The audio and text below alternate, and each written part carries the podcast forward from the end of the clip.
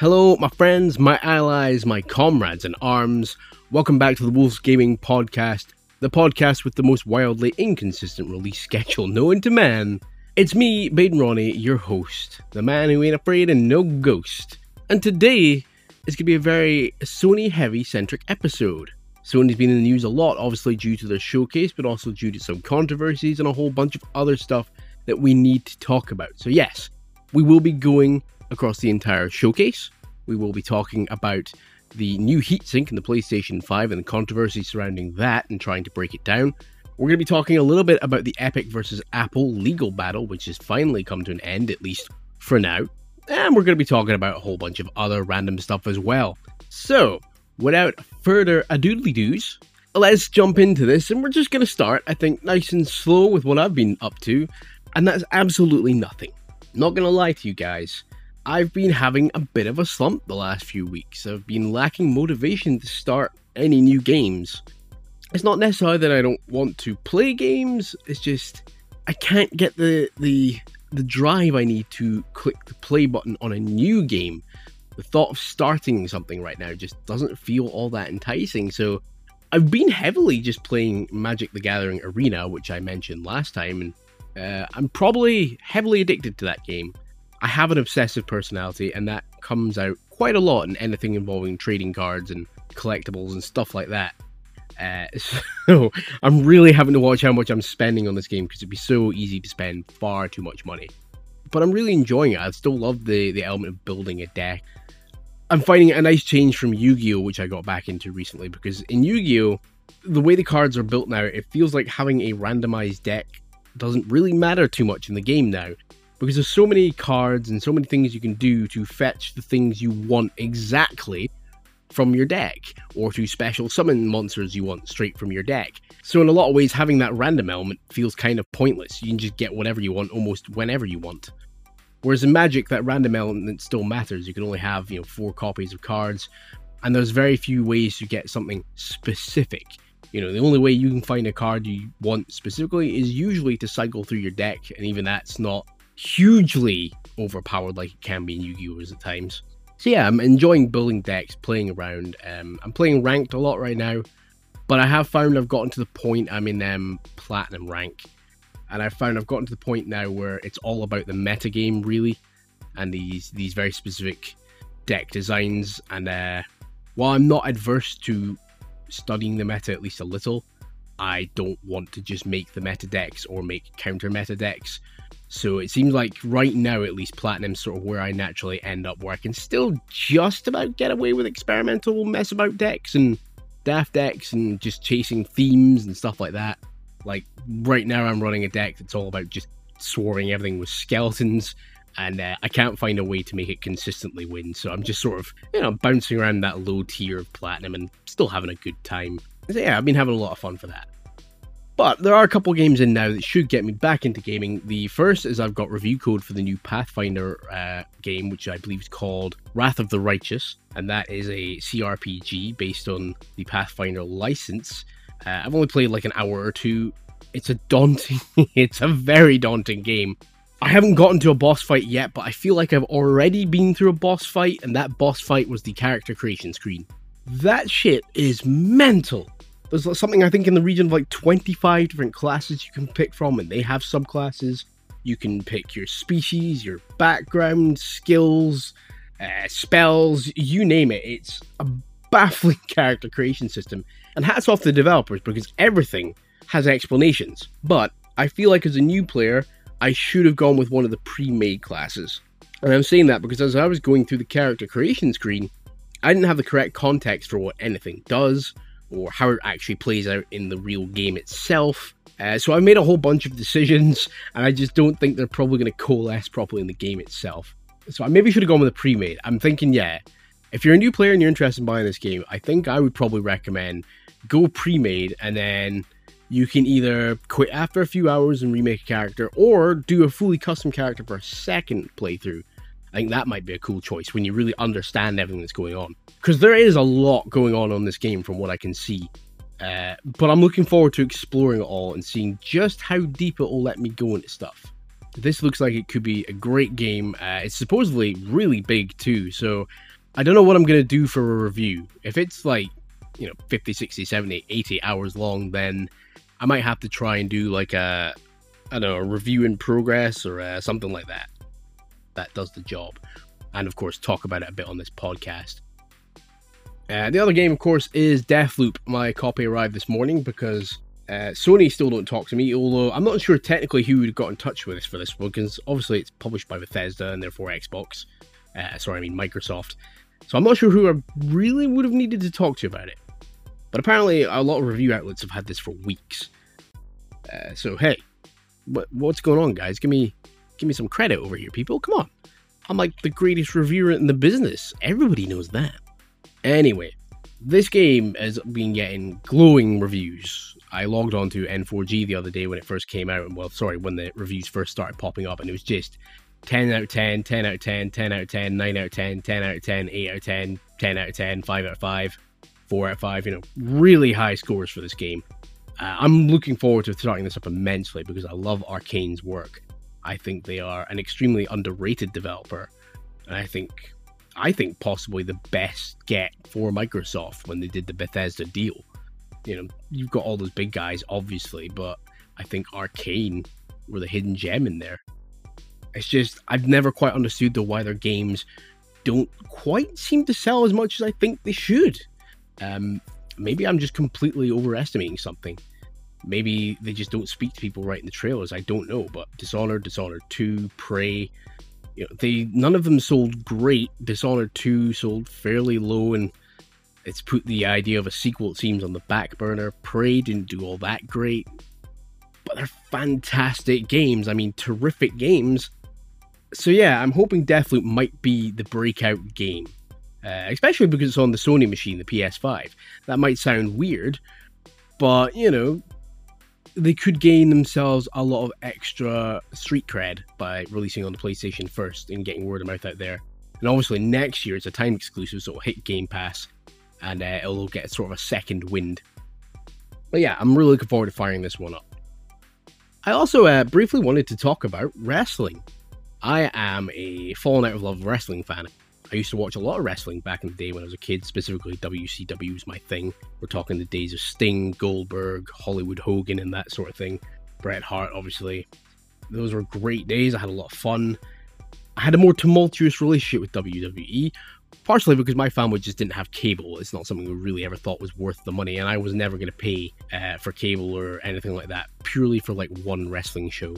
So I've been on and off with WWE over the years. I pretty much fell out of love though for the last like decade. I haven't bought a pay per view since I was probably a teenager. You know, things have got me back in when Edge returned a few years back. That was a huge moment for me because Edge was and is one of my favorite wrestlers, and seeing back in a ring, not only back in a ring, but putting on great matches and delivering stunning promos, that helped me get back into it a bit, but unfortunately, the rest of WWE as a whole put me back off of wrestling. Uh, you know, three hour long wrestling show in the form of WWE Raw is just ridiculous. I never want to sit down for three hours to watch wrestling, and then you've got SmackDown, which is another two hours.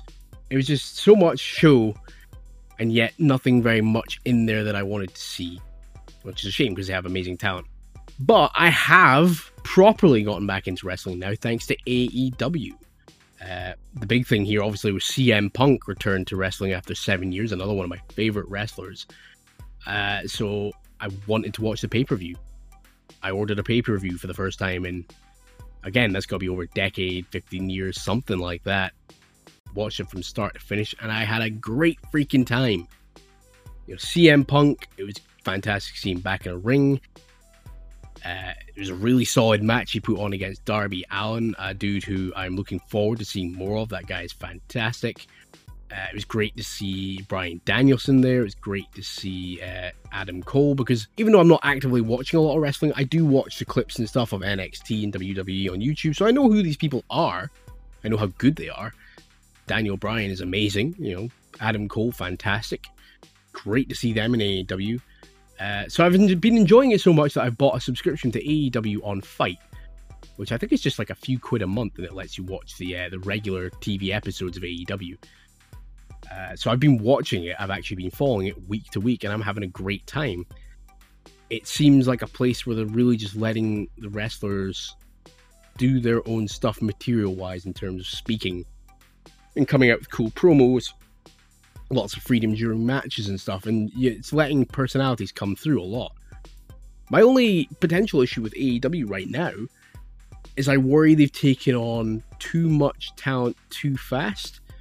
They have a massive roster, like filled with amazing talent in there.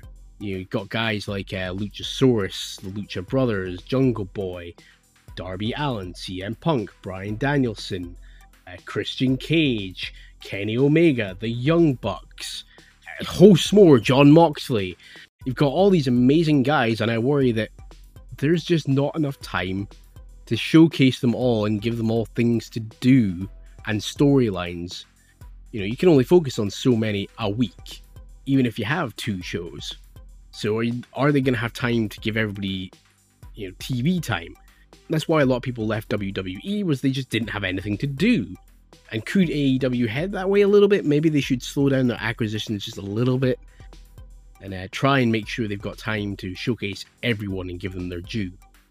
Apart from that, I'm, I'm just having such a blast with AEW. It's great to be back into wrestling. Uh, the pay per view matches, the Lucha Brothers versus the Young Bucks, in a cage match was awesome. That was a brutal, fun match. I really loved Eddie Kingston versus Miro. Miro's character right now is fucking awesome. And Eddie Kingston redeemed these nuts. Ah, oh, that was brilliant. yeah, I'm really loving this right now. So I just wanted to mention that. I don't bring up wrestling very often, but yeah, AEW, you guys are killing it right now. Keep it going. Right, a couple of shout outs I wanted to do as well before we get going. Uh, specifically, one shout out, uh, something I think you guys should maybe listen to. So this was over at the Sacred Symbols po- podcast, which of course is run by Colin Moriarty of uh, previous IGN fame. In this case, specifically, he interviewed Filip Miucin. If you don't know who that was, he was fired from IGN a couple years back for plagiarism. It turned out a lot of his video and written work had been plagiarized. It was a huge story a few years back. Uh, inter- in this interview, Colin got to sit down with him for, I think it was like an hour and a half, two hours, and just try to find out why this happened, who Filip Miucin is, how he got to IGN, why he plagiarized, you know, all that stuff. Uh, Colin does a really good job of guiding the interview instead of just forcing his way in there. He asks pointed questions where they're needed, uh, but he shuts up when Filip is talking. He lets Filip take the lead wherever possible. So, really good interview. And Filip Miucin, to his credit, whether you like him or not, did seem willing to talk and lay everything out on the line. Whether he's being truthful, whether he means any of it, whether he understands what he did was wrong, it's still all up for debate. There was a couple of things in the interview that bothered me, like he claimed at the time he didn't really know what plagiarism was, which I find that hard to believe because surely, you know, you would have learned that in school, if only because you probably accidentally plagiarized something and a teacher gave you in trouble and went, "Oi, this is clearly not you." Uh, but anyway, whatever. It's a fascinating, fascinating interview to watch, and I think it very much presents the thing of for companies like IGN, if you're going to bring in somebody and have them do journalism, if they don't have much of a history of writing, which Filip Miucin didn't, he'd only been doing stuff for a year or two, and if they haven't gone to any journalistic courses or classes or gotten a degree or anything like that in writing or journalism, that's dangerous when you're trying to get them to do journalistic work. I mean, I try to make it very clear I'm not a journalist. I write reviews and I do new stuff roundups like this, but that that's it. I'm trying not to do journalistic pieces, and if I ever do, I'm gonna try and be careful as I can. But I would have to consider going and at least taking some basic classes in journalism. Uh, but anyway, I want you to go check out that entire podcast. It's really worth a listen. Uh, there's a video on YouTube as well where you can watch him, and that way you can get a read on Filip Miucin, who provides a lot of background on himself and why he did these things if you take everything he says truthfully, then it paints a picture of someone who very quickly got into something, very quickly went from nothing to doing quite well on YouTube, to someone who then went very quickly from doing okay on YouTube to being hired by IGN, you know, the biggest gaming site in the world, and then someone who very quickly crumbled under that pressure because he didn't know what he was doing, to be honest. He was trying to meet deadlines and act like, of course, I can meet deadlines, and ended up plagiarizing things to try and get through that. And yeah, it just feels like someone who was thrown into the deep end, didn't know how to swim, and drowned. Alright, on to the first big bit of news of the week, and it's some boring legal stuff. Let's talk about Apple versus Epic, the long running legal battle, which has finally ended, or at least for now, who knows what might happen after all this. Of course, this whole escapade began way back when Epic decided they didn't like Apple's 30% cut of everything sold on the Apple Store. Epic then launched a long planned campaign they called Project Liberty, where they deliberately broke their contract with Apple in a bid to incite legal action. That is, of course, what happened.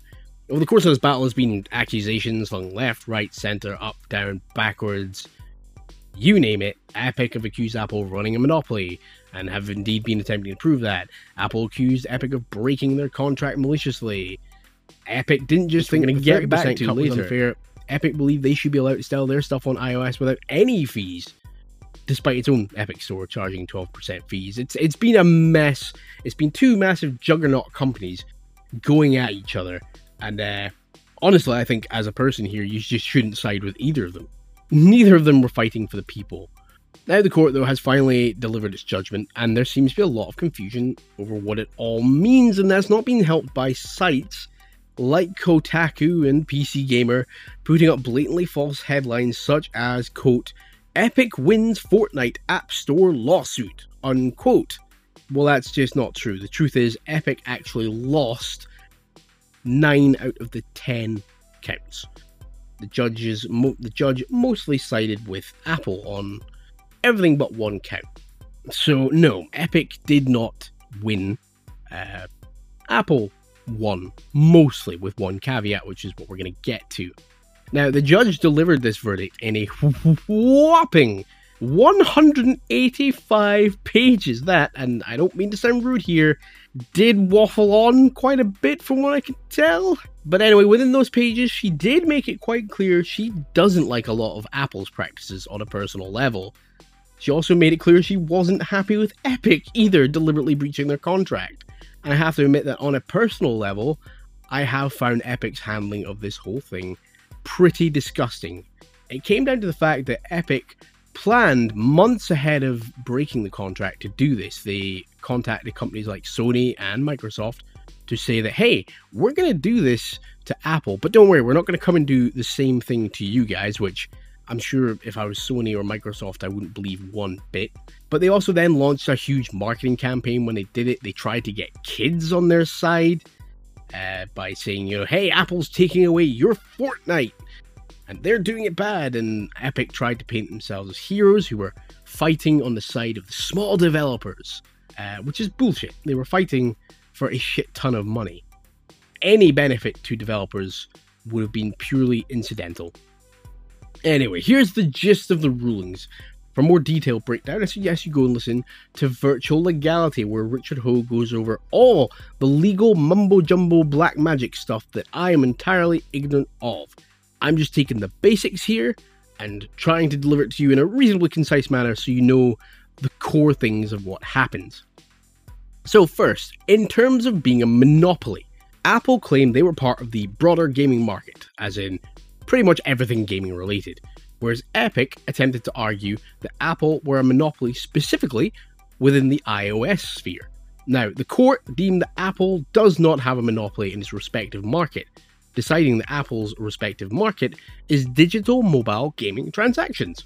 Now, this is important because if the judge had ruled against Apple here, then the walled garden style store Apple runs, which is where they have complete control of what's on there, would crumble.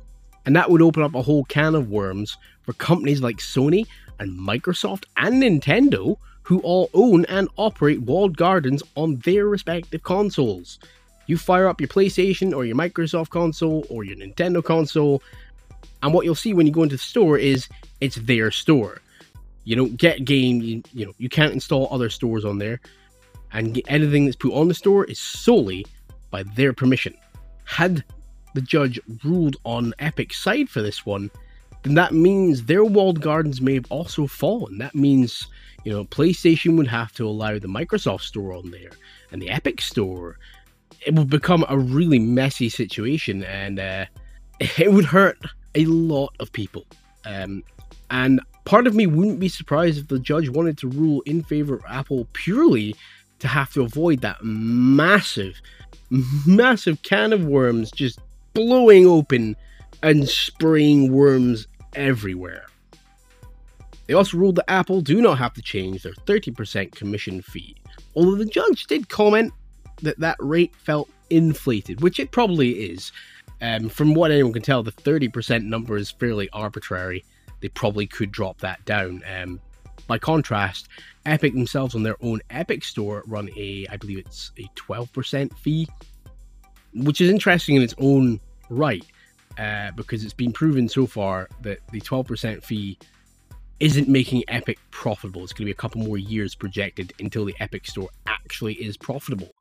So, in other words, one could very much view it as the 12% is a simple market undercut to get themselves very positive PR and to get developers on their sides and stuff like that. And I want to be clear here I'm actually in favor of reducing those commission fees. Uh, I think more money going to the developers is great. I think you want to help grow developers by giving them more of their money back. You know, you want them to get a good chunk because then those developers will turn around, they'll make more games that go on your store. You know, you want it to be that recurring system. It should be a symbiotic relationship between store and developers. Now, the single point in which the judge ruled in favor of Epic was regarding anti steering. So, after 90 days, Apple will now have to allow developers to direct users towards third party payment systems rather than requiring them to only use Apple's own personal payment processing system. Now, again, this is what a lot of the sites are claiming is Epic's big win, except it really isn't. You see, under the Apple terms and conditions, they would still receive a 30% cut on those transactions, even if they are made using third party processors. That's because the game or app was still purchased inside of Apple's store. So, to avoid that, developers would have to find a way to have the customers buy the game or the app outside of the Apple store as well, but also get it installed on the Apple phone. It becomes a whole complicated mess. So, in short, yes, Apple now have to allow third party payment systems. But from what I can tell so far, with my very limited legal knowledge, that's not going to mean very much. The only thing it's going to do is make it harder for Apple to track their 30% of everything since it's not going straight through their own system. A final big point, which is a reasonably major blow against Epic, was that Epic were found to be in breach of contract and in regards to its months-long Project Liberty plan, the judge said, quote, Epic Games never adequately explained its rush to the courthouse or the actual need for clandestine tactics. End quote. That's entirely true. Uh, Epic could have simply sued Apple while still being on the store. That would be perfectly allowable. Or Apple could have simply ended their contract, taken the, their stuff off of the store, and then sued Apple. Instead, what Epic do- did was hide an update inside Fortnite, sneak it through Apple, and that update allowed the Epic Direct payment system within the game, which was against Apple's terms and conditions, and so Apple took Fortnite off the store. The judges found that Epic were indeed in breach of contract, and therefore the judge has ruled that Apple is entitled to relief for this breach of contract. That breaks down to 30% of the $12,167,719 in revenue that Epic took using its Epic Direct Payment method. You can work out that 30% yourself, but let's see, that's probably what? Ooh, half of that's about 6 mil, half of that is about 3. So around the 4 million mark or something like that, I think Epic will have to pay Apple. That's just some very quick, crappy maths. The judge also ruled that there will be a declaration made that Apple and Epic's agreement was lawful and enforceable, and that Apple maintains the right and that Apple maintains the right to sever its agreement with Epic whenever it likes.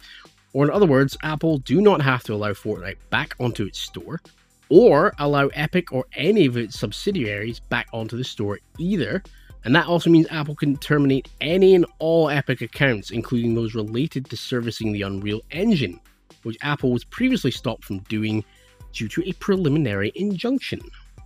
That's the general gist of everything you need to know. If you want to know more, go ahead, read that 185 pages. Uh, probably get yourself a drink, some cookies, and a nice comfy chair for that one. Or go listen to Hoeg Law. Like I said, he'll do a great job of breaking all down. So, personally, again, I did not like the way Epic handled themselves in any of this, attempting to portray themselves as the heroes fighting for justice. Tim Sweeney of Epic himself has tweeted out that, quote, today's ruling isn't a win for developers or for consumers. Epic is fighting for fair competition among in app payment methods and app stores for a billion consumers, end quote. No, you were just fighting to get that $12 million for yourself without needing to pay any fees. Had Epic just fought to say the fees were being inflated, and if they'd taken the Apple to court properly without breaching the contract, I would have found the whole thing much more palatable. But attempting to get kids on your side in a legal battle between billion pound companies and shit like this is just despicable. But I'm not siding with Apple either. They want to make money, they're good at it, but legally, they were in the clear, which I find fair enough. Uh, even if I do, like the judge, have a lot of problems against how they do their things. But I also do personally believe that it's their phone, their operating system, and their store, and therefore they can mostly do what they like within it. They can say who gets on there and who doesn't, and what the fees are. And it's up to the other companies to decide if they agree to those terms and conditions. To me, it'd be like running a store in your local town and being forced to allow every brand on the shelves. Maybe that's just me, but I don't think that works. You know, if I built my own platform and my own operating system and my own store, then I would feel like I should have control over who gets in there and how I get to do the terms and conditions and how much I charge. And then it's up to everyone else if they want to agree to all that. All right, moving on from legal controversy, let's go to PlayStation 5 controversy. So, a big controversy kicked off the other week about the new model of PS5 which has been hitting the store shelves. This new console has an improved stand with a, a new screw. How exciting! But it's also 300 grams lighter, which naturally made people wonder where Sony had managed to get rid of 300 grams. So, Austin Evans, who is a big name in the YouTube tech scene, got his hands on a new PS5 and made a video tearing it down alongside the original PS5. In the video, he finds that the saving in weight came almost entirely from a redesign of the heatsink, which is what cools the console's APU. Sony changed the materials from copper to aluminum and reduced the overall size by quite a bit. Now, this is where the controversy begins. Austin Evans measured the exhaust heat on both units and noticed that the new PlayStation 5 was putting out 5 centigrade more than the old one. Many people took to the comments to argue about this. Uh, they argued that Evans' testing methodology isn't right because the high output heat could not just mean that the console is better at shifting the heat out of the machine. Austin Evans, though, took this 5 degree difference to mean that the new PS5 is objectively worse than the original model, which is, I think, also a pretty bold claim to do because I think people are right. Testing just the exhaust heat is very, very vague. It's a lax testing method and hardly conclusive, and not enough, I think, to call the new revision worse. That's what he does. But there have now been some proper rebuttals. A small YouTube channel by the name Hardware Busters made a video comparing the original PS5 to the new version. He makes a couple of important notes. Exactly the same model of fan in both units, and the original PS5 is his and has thus been used, and that can make some differences. He took a bunch of readings, and what he found are the fan speeds on both the new and old consoles are nearly identical when idling, and they're nearly identical when gaming. He found the new PlayStation 5 to be a decibel louder, and at this point, Hardware Busters asserts that the reason for this is likely because of the smaller heatsink being less restrictive on airflow. With airflow being blocked less, the noise is a bit louder. He also found power consumption to be nearly identical, only a few watts difference between the two consoles, and that can simply just be due to parts. Everything's got tolerances, and what you'll find in every console is, you know, one console will produce slightly more power, one will use slightly less power, uh, one will ramp up its APU a little bit more than the other one can, and so on and so on. These are basic tolerances within the designs. So, hardware busters then got to the temperatures saying they put on Devil May Cry 5 and left it on a reasonably stressful scene for 30 minutes on both machines. That scene was making the console draw around 215 watts, so reasonably stressful. What he measured on the original PS5, the APU, which is the processor and the graphics, measured 51.1 Celsius.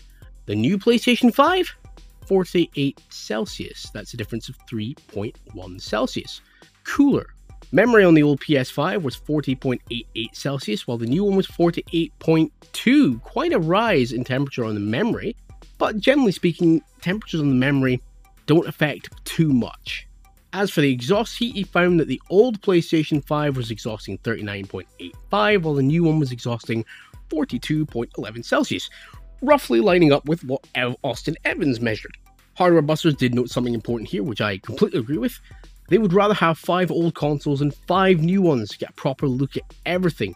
Kudos to bringing this up. When you're doing this sort of testing, you want as many data points as you can realistically get, and that would include having multiple of each console so you could get an average between them all. Now, there might be some other differences here to consider. For example, thermal paste. The old PS5's paste has been bedded in and may not be as effective as it was, although generally this early into paste lifespan I would expect it to be at its most effective, but it's still something to consider. Now, as for the exhaust temperatures, while Austin Evans claimed that this meant the whole thing was producing more heat and thus objectively worse, hardware busters are asserting it's an indication of the machine doing a better job at cooling, shoving all that heat out of the exhaust and thus keeping the internals cooler. But the whole thing didn't end there. Uh, Hardware Busters made a second video to get more information. They installed 12 sensors on different areas of the console in order to get a better read on various temperatures across the APU, the RAM, the SSD, the inputs, the outputs, you name it. This time they played Devil May Cry for 5 for an hour with ray tracing on before noting the temperatures. They also used that excellent breakdown by Gamer Nexus of the original PS5 as a main point of comparison, including installing all their sensors in approximately the same spots that Gamer Nexus did.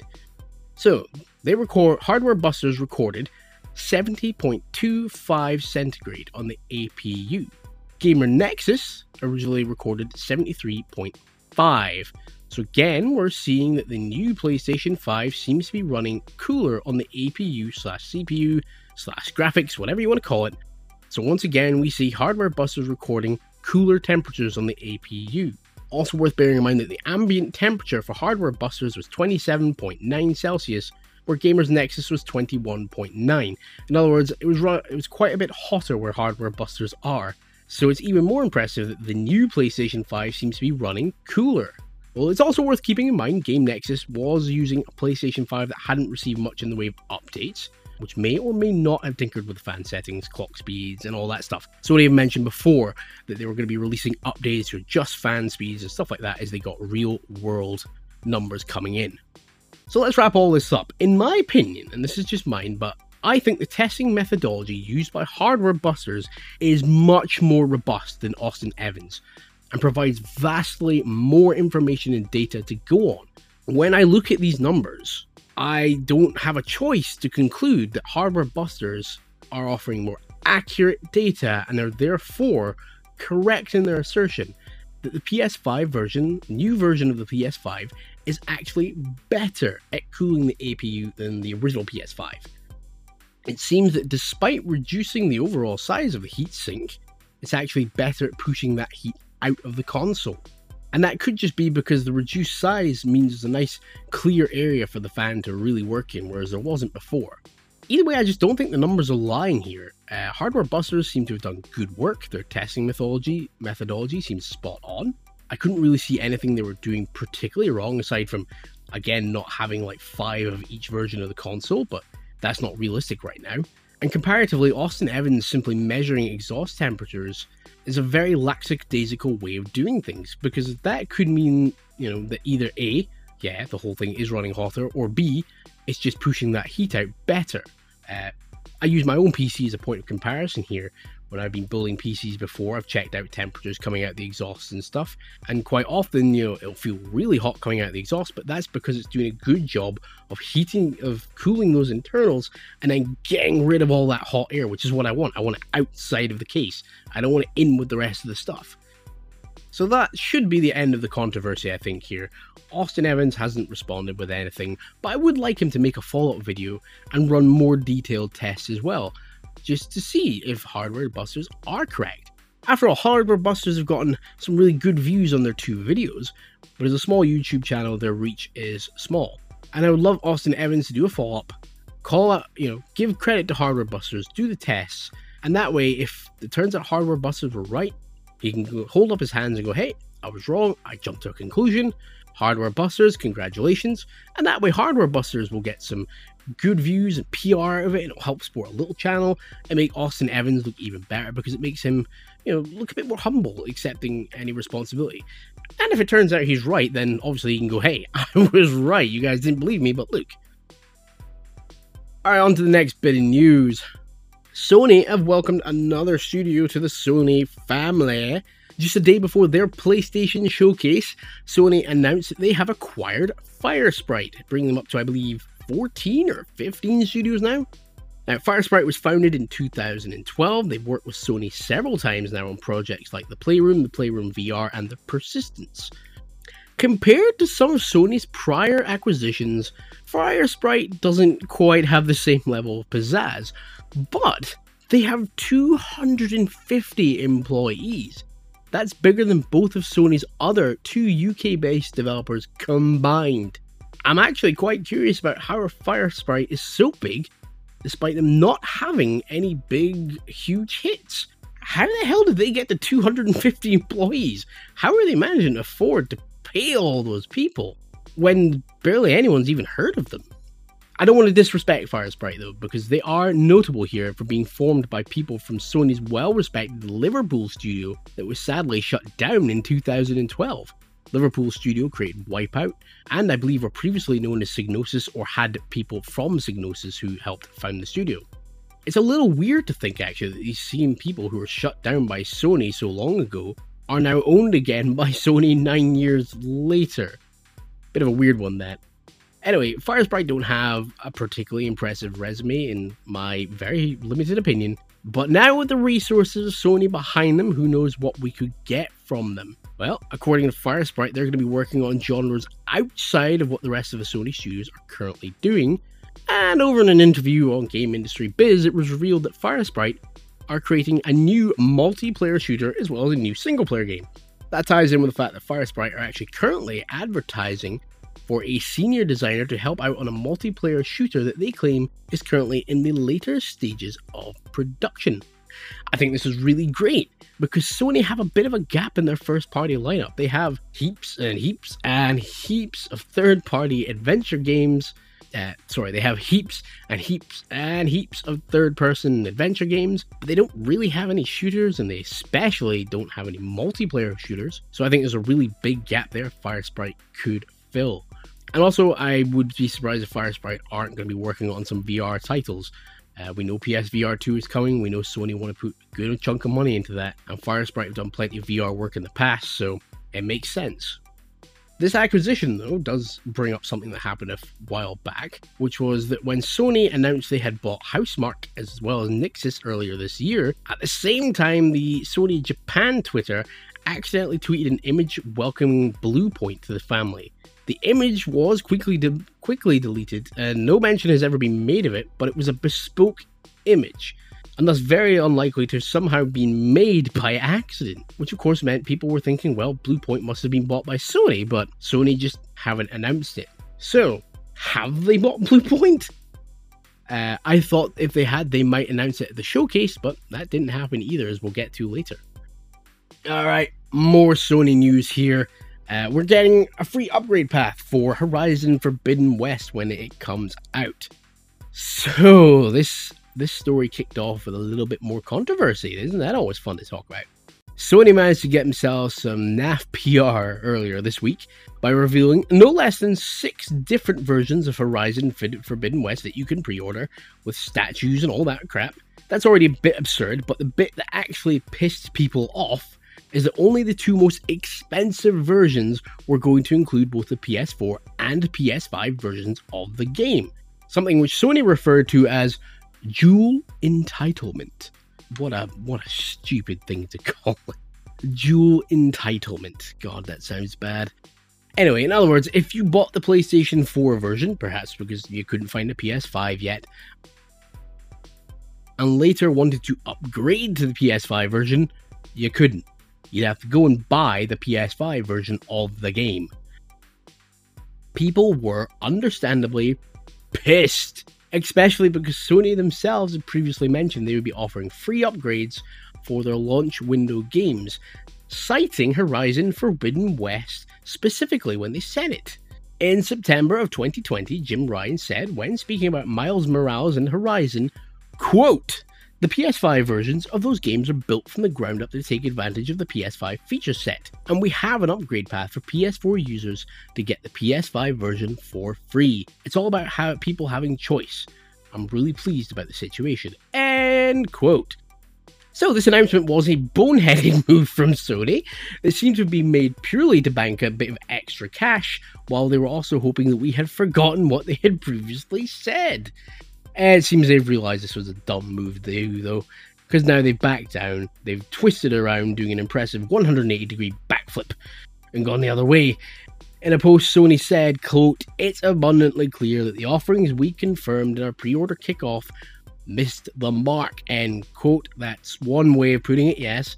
And then they said that PS4 players of Horizon Forbidden West will get a free upgrade to the PS5 version.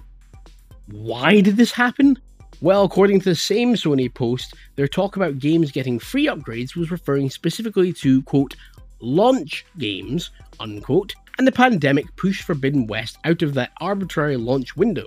How long exactly was that magical launch window? No bloody clue. They've never told us. It could have been the first month, the first six months, the first year. Launch window is an undefined concept. But so far, that launch window hasn't exactly contained a lot of games. Sony also then went on to say that future games such as the next God of War will have a $10 upgrade option if you buy the PS4. Keep in mind that Sony's smart delivery system means that when you buy one of their games, you simply get whatever version of the game you need for the console you own. Have an Xbox Series X, that's the version of the game you'll get. It's a much simpler, smoother system. Oh, and hilariously, They've not adjusted prices, so right now the pre-order price for the PS4 version of Horizon Forbidden West is actually $10 less than the PS5 version. So even if you do have a PS5, just go order the PS4 edition and save yourself some extra cash. Talk about a clusterfuck, yeah? This whole thing was such a dumb move by Sony's PR either they completely forgot that they said you get a free upgrade, or they're hoping we would forget it. I don't know. But this just seems like a really cheap way of trying to get some extra cash up the whole thing, and calling it dual entitlement makes it sound like you're dunking on everyone. I honestly don't see how they made this mistake. Man, sometimes you just you just want to yell at somebody. Jeez. Anyway, let's get on to some happy PlayStation news because the PlayStation Showcase happened this week, and I want to give it to Mr. Matty Plays on YouTube. I want to give him all the credit in the world for this. Seven months ago, this absolute legend of a dude put out a video saying that Aspyr would be doing a remake of Star Wars Knights of the Old Republic. He pieced together the evidence, and over the intervening time, he has remained firm in his assertion that this was going to happen. The fucker was right. Aspyr are officially making a Knights of the Old Republic remake for PlayStation 5, and I am excited. Alright, so we didn't get any gameplay or anything else, but I am still tingling. All we got was a very short CGI teaser. But these games are nothing short of fantastic, telling engaging, awesome Star Wars stories. I've maintained hope that we'd get to see them remade or remastered finally happening. Ooh! It's going to be a timed PS5 exclusive before coming to PC. That's really surprising because the series actually began life on Xbox and then moved on to PC as well. Now it's gone the opposite way, jumped fully over to the Sony machine, and then we'll be moving to PC. Yeah, I'm just, I'm excited for this. I'm really looking forward to this. We don't know anything else about it, but uh, oh, I want to play these games again. Uh, we've heard previous rumors as well that these are going to be sort of the remake was going to be an amalgamation of the of the two games rather than like just a remake of the first. So that could be interesting. Yeah, whatever whatever happens, I'm I'm very very hyped to see this. Uh, Mr. Matty plays, sir. You were correct. Well done. You get a slow clap. You know what? Actually, you can have a fast clap. You did good. Next up, Insomniac. Once again, reminded everyone that they are the MVPs in Sony's arsenal right now, showing off not one, but two new games. The first one, well, that's a little old thing called Marvel Spider Man 2 coming in 2023. Uh, what we mostly got was OG Spider Man and Noob Spidey, aka Miles Morales, teaming up, indicating that we're either going to be swapping between the two or that they're hinting at co op, which could be very interesting. Peter Parker was shown rocking an Iron Spider style suit now, Probably because he has to keep up with Miles Morales, who just has awesome extra powers that Pete doesn't get. And Pete needs to keep up, man, so technology for the win. The big news, though, of this trailer was that everybody's favorite mass murdering symbiote Venom was shown at the end. Meanwhile, the voiceover in the trailer speaks about looking for an equal, someone that could surprise me. The voice also sounds Russian, now, the accent and the dialogue here make me think this could actually be Kraven the Hunter. Uh, for non fans of Spidey, Kraven is usually portrayed as a big game hunter who wants to kill Spider Man to prove he is the ultimate hunter. He views Spidey as like the, the perfect prey to hunt. He could prove to be a really cool villain if they handle it right, and could even be sort of an anti hero if it turns out he's maybe hunting Venom and then sort of stumbles across Spider Man or whatever. You could go a few interesting ways with it whatever, if it is Kraven, if I'm right, which you know, I could easily, easily be wrong on this one. This is just a guess. Uh, as someone who knows Spider-Man's Rogues Gallery, I just thought Kraven. But uh, if I am right, I think it could be really cool to see Kraven. We don't get to see him that often. I'm trying to remember. Did we see him in Ultimate Spider-Man, which was a great game in its own right? I think. I can't remember if we saw him in that, or am I confusing that with the Ultimate Spider-Man comics, where he very much was in that? Uh, in those comics, he was actually portrayed as like a reality TV star. Uh, it was quite a funny portrayal, actually. I quite like that. Anyway, uh, back to back to the proper story here. Insomniac also showed off a very, very quick look at another game. The CG trailer showed a man in a checkered shirt and hat sitting at a bar sipping a drink. Behind him are the bodies, the aftermath of a fight. A lone attacker draws a knife and walks towards the man, and out from the mystery man's knuckles pop three adamantium claws. Schnicked. Yes, it is freaking Wolverine. Insomniac are making a Wolverine game, and I am fucking excited, people. Uh, no release date was even hinted at, but Insomniac are on fire right now. And if Wolverine is even half as good as their Spider Man games, then we're in for a good time. Although, I did have a passing thought here which was um, do you guys think Naughty Dog might have been a, cho- good choice for a gritty 18 rated gory Wolverine game that takes inspiration from uh, Logan, the standalone Wolverine movie that was so fantastic. I think Naughty Dog could really suit that style of game actually, like the uh, the the aging lone gunman style Wolverine, the dying breed Wolverine. That could be really cool. As for Insomniac, how freaking big are they at this point? I mean, we've already had two titles from them since the PlayStation 5 launched, and now they're announcing they're working on two more. And yeah, Spider Man's not due till 2023, and we don't know when Wolverine, but that's quite a lot of stuff, man. And it wouldn't surprise me if they had a VR title in the works too, because they've done plenty of VR work before, and it wouldn't surprise me if Sony are wanting to have a big name studio working on a title for launch. So Insomniac at this point must be huge. Their headcount must be massive. I'd love to know. The other big news from the show is that we got our first look at boy the simulator. Yeah, it's God of War Ragnarok. The world's grumpiest dad is back and ready to kick ass yet again. We got a pretty solid, I think it was three minutes of God of War Ragnarok footage showing off a mixture of cutscenes and actual gameplay. Uh, the main thing here to know is that Kratos still looks like someone pooped in his breakfast cereal. One day that man will smile and the world will just split in half. Unsurprisingly, this look awesome and Thor's in it, asking if Kratos is a calm and reasonable person, which is like asking Hitler if he's a rational and easygoing sort of chap.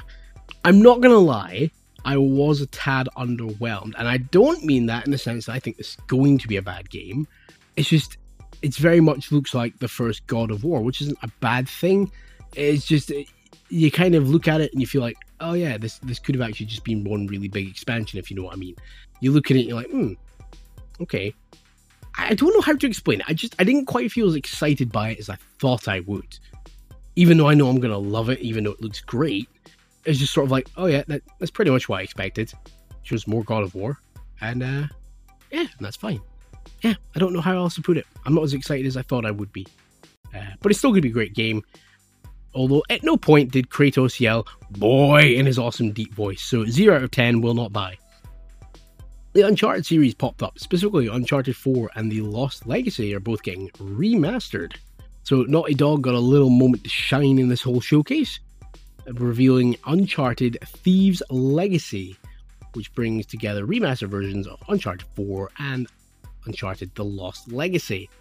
These will be coming to PlayStation 5 in early 2022 with a PS4 version to follow. But the big news is it will be coming to PC as well. This is going to be the first time Uncharted has been on PC, although of course it's going to be a bit weird having the fourth game and a spin-off be the first games arriving on PC. I'm a little bit surprised they didn't announce a port of the 2015 remaster of the original trilogy. Uh, that would have made sense, I think. Maybe they'll announce that sometime down the line. I wouldn't be surprised because I just don't see the point of putting the fourth game in a spin off on PC without having the first three games there. And the first three games have already been remastered, so they should hopefully be able to port that over with relative ease because I believe they're running on the Unreal Engine. So Unreal tends to port over to PC pretty well, unless they're planning on doing big, big remasters of those games as well. Uh, although I don't know if you'd want to do a remaster of a game that's already been remastered, even though it was rumored that's what they were going to do with uh, Days Gone. But but what do I know? Anyway, this remaster is exactly what you'd expect. It's sharper visuals, better frame rate. It's hard to tell in the heavily compressed YouTube videos, but I can't say the remaster looks heaps better than the originals. Uh, it looks better, just not massively better. Hopefully, this won't be a £70 full release. Uh, personally, I reckon 30 to 40 pounds would be the right price point for something like this, especially if you're launching it on the PC. Uh, these are old games after all, and uh, they're not complete remakes. So I think you know 30 to 40 pounds would be spot on. Either way, I'm really excited that PC owners are going to get to check out Uncharted. I have almost zero Uncharted experience, so this might be a good excuse for me to jump in as well and check them out. Next thing to talk about Tiny Tina's Wonderlands. I'm actually reasonably hyped for this one. That's because I'm a sucker for Borderlands. I love me some guns. And I'm a sucker for fantasy as well. That's my favorite book genre, actually. So, you know, you take Borderlands, you smoosh it with fantasy, and yeah, I'm interested. So this game features the mentally unstable child from the main Borderlands games hosting a crazy D&D session, which is why Gearbox are getting to mix fantasy with guns and land sharks. Apparently, that's a thing. Uh, the gameplay wasn't anything new. It looks like Borderlands, but with wizards and crap thrown in, magic stuff like that. I'm okay with that. Um, I already like the core Borderlands gameplay. I do think that if there is a problem, something that's uh, making me a little bit doubtful, it's Tiny Tina. She gets annoying fast in the main game. She's great in the small doses you get her in. She's quite funny. But any more than that, I think she could scrape nerves. Uh, that's what I'm worried about. A whole game where she's probably going to be narrating a lot of the stuff. I just don't know if that's going to do it for me. And the trailer, I didn't find it very funny. So I'm mostly in this for the gameplay right now. But I do want to make special mention of the fact that he used Babymetal's Gimme Chocolate for the background music. That was epic If you don't know who Baby Metal are, they are a Japanese or is it Chinese heavy metal band, uh, sort of heavy metal mixed with pop. It's it's impossible to describe. Go check out Baby Metal on YouTube. It's amazing stuff. It really is. Uh, this is going to land on March 25th, 2022 for current and last gen Xboxes and PlayStations, and on the Epic Store for PC. All right, next up, it's Alan Wake Remastered. We got a brief look at this, which was announced just the other day. The remaster looks fine, nothing spectacular, just solid. I seem to be saying that kind of thing a lot right now, but uh, it's true. You know, it looks like a remaster. It looked better than the original, but it isn't going to blow you away. But anyway, Alan Wake is coming back in remastered form. this autumn on PC via the Epic Game Store, PlayStation 4, PS5, Xbox One, and Xbox Series S and X. And the package will include all the DLC. This is actually going to mark the first time Alan Wake has appeared on PlayStation. Previously, the Alan Wake IP was held by Microsoft, and thus the game was exclusive to their platforms. But a few years back, Remedy got the rights back and now can publish it wherever they please.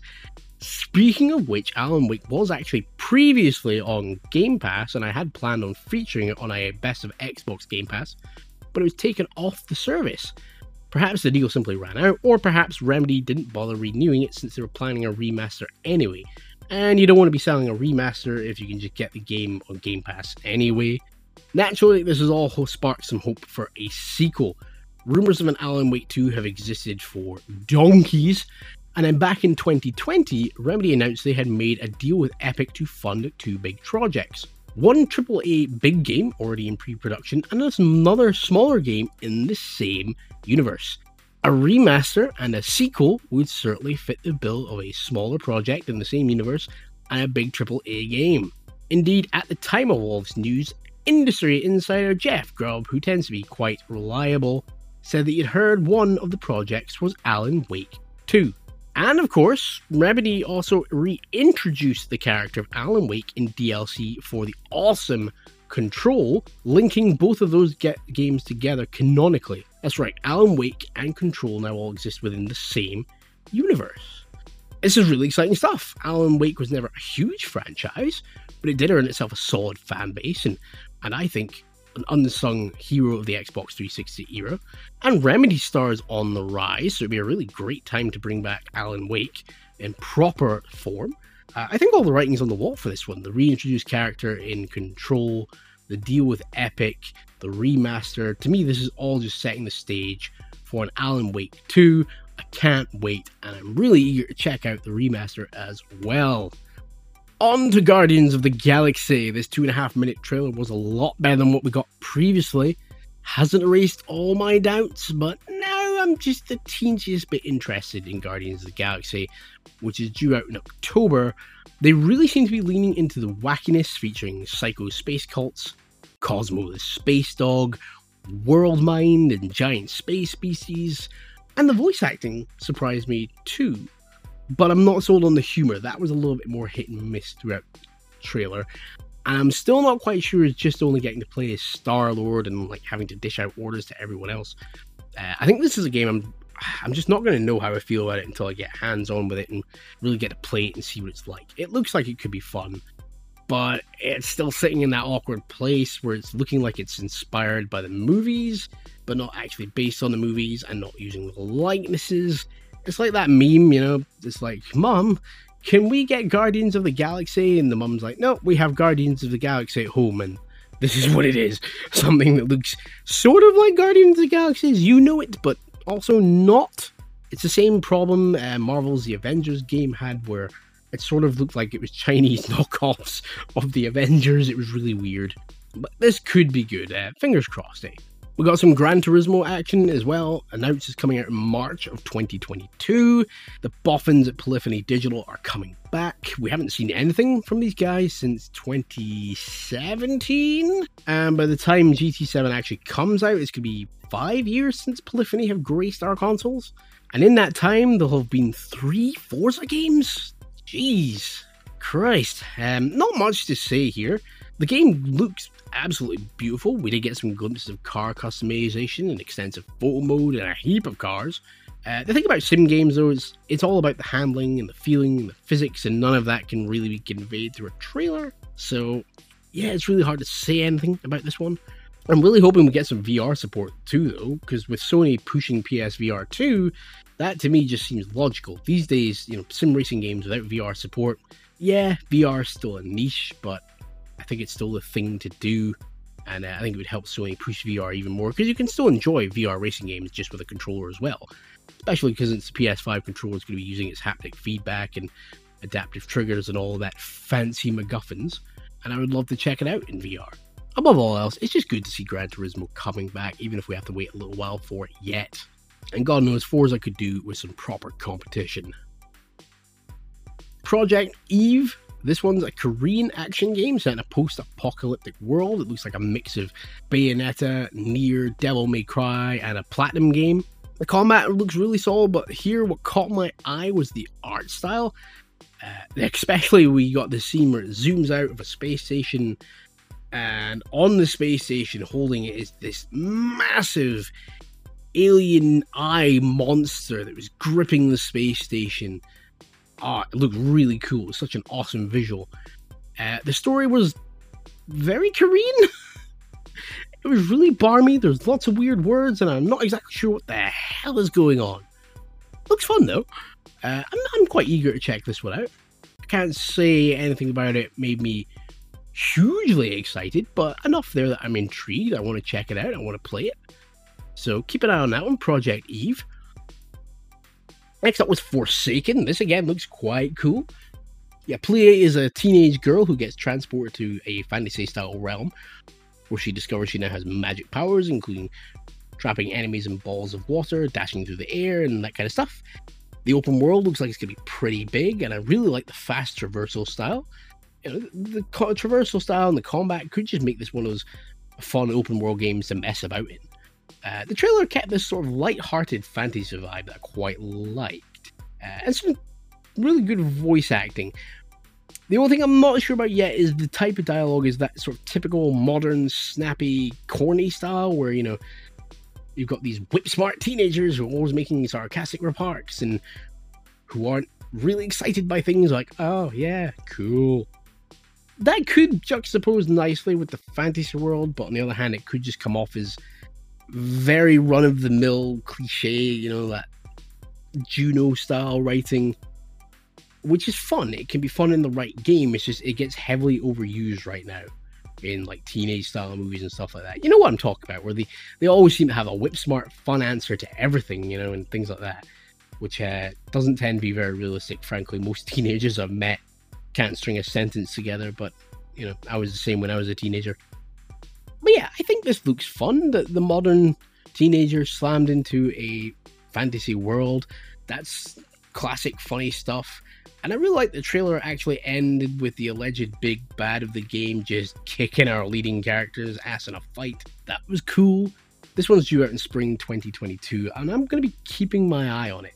I don't think it's going to be anything special necessarily, but I think it could be a very fun mid tier sort of game, you know, and there's nothing wrong with that on to the next game, we got a very brief ra- look at Rainbow Six Extraction. Hey, look, it's Rainbow Six Siege with aliens. I could not care less about this. The trailer was dull. And Tom Clancy is revolving in his grave so fast right now, they could hook him up to some batteries and power a freaking city. Nothing using the Tom Clancy name should have aliens in it. Alright, I'm sorry, just no. Stop using the Tom Clancy name, for Christ's sake. Just stop, Ubisoft. Grand Theft Auto 5 appeared. I don't know why, but it's just very strange to be seeing Grand Theft Auto 5 appeared in a showcase in 2021. Uh, this was showing off the next gen upgrade for GTA 5, and well, it's GTA 5 but with slightly better graphics. The visual overhaul doesn't look very substantial, to be honest. The trailer promised some vague gameplay enhancements, but outside of faster character swapping due to the, P- the SSD, it didn't provide any idea of what those gameplay enhancements are gonna be. But they did reveal that it's been delayed uh, from November this year to March 2022. And at the time of writing this, the trailer on YouTube has 20,000 likes to 57,000 dislikes. Uh, the main complaints seem to be that it doesn't look like much of an improvement, and that people would rather they worked on a new GTA instead. To their credit, it is a little hard to believe now that GTA 5 was launched back in 2013 on the Xbox 360 and PlayStation 3. It has now gone through three entire console generations, but still continues to sell insane amounts and GTA Online makes a fortune for Rockstar. So really, Rockstar aren't in a rush to make a new GTA. Why would they be? They're making a fortune off this. Um, a lot of the commenters got it right here. If we want a new Grand Theft Auto, we need to stop buying Grand Theft Auto 5. and give them a reason to make a new one. Moving on, Ghostwire Tokyo. It feels absolutely weird to say this, but Microsoft owned Bethesda Studios showed off two games at the PlayStation Showcase, both of which are timed exclusives. The first of those was Ghostwire Tokyo, a game that's difficult to explain. Uh, this is a first person action horror game set in a modern city besieged by all manner of creepy creatures. It's bloody bonkers, basically. Uh, also, the lead character wears a fanny pack across his chest. Not sure how I feel about that. Uh, this one doesn't hit until spring 2022, but it looks pretty wicked. I am eager to see this one. The other Microsoft owned Bethesda game that's currently exclusive to PlayStation was Deathloop. I'm not going to talk about this one because it's literally out now. Go check out the reviews for what it is. Uh, I do think they've oversaturated this game with the amount of stuff they have showed off. I don't think it really needed to be shown at the play- the PlayStation showcase, but I'm guessing they're just wanting to remind everyone, hey, we have a Bethesda exclusive game for a year, even though Bethesda is now owned by Microsoft. So Xbox owners, you don't get to play this until next year. uh, jeez.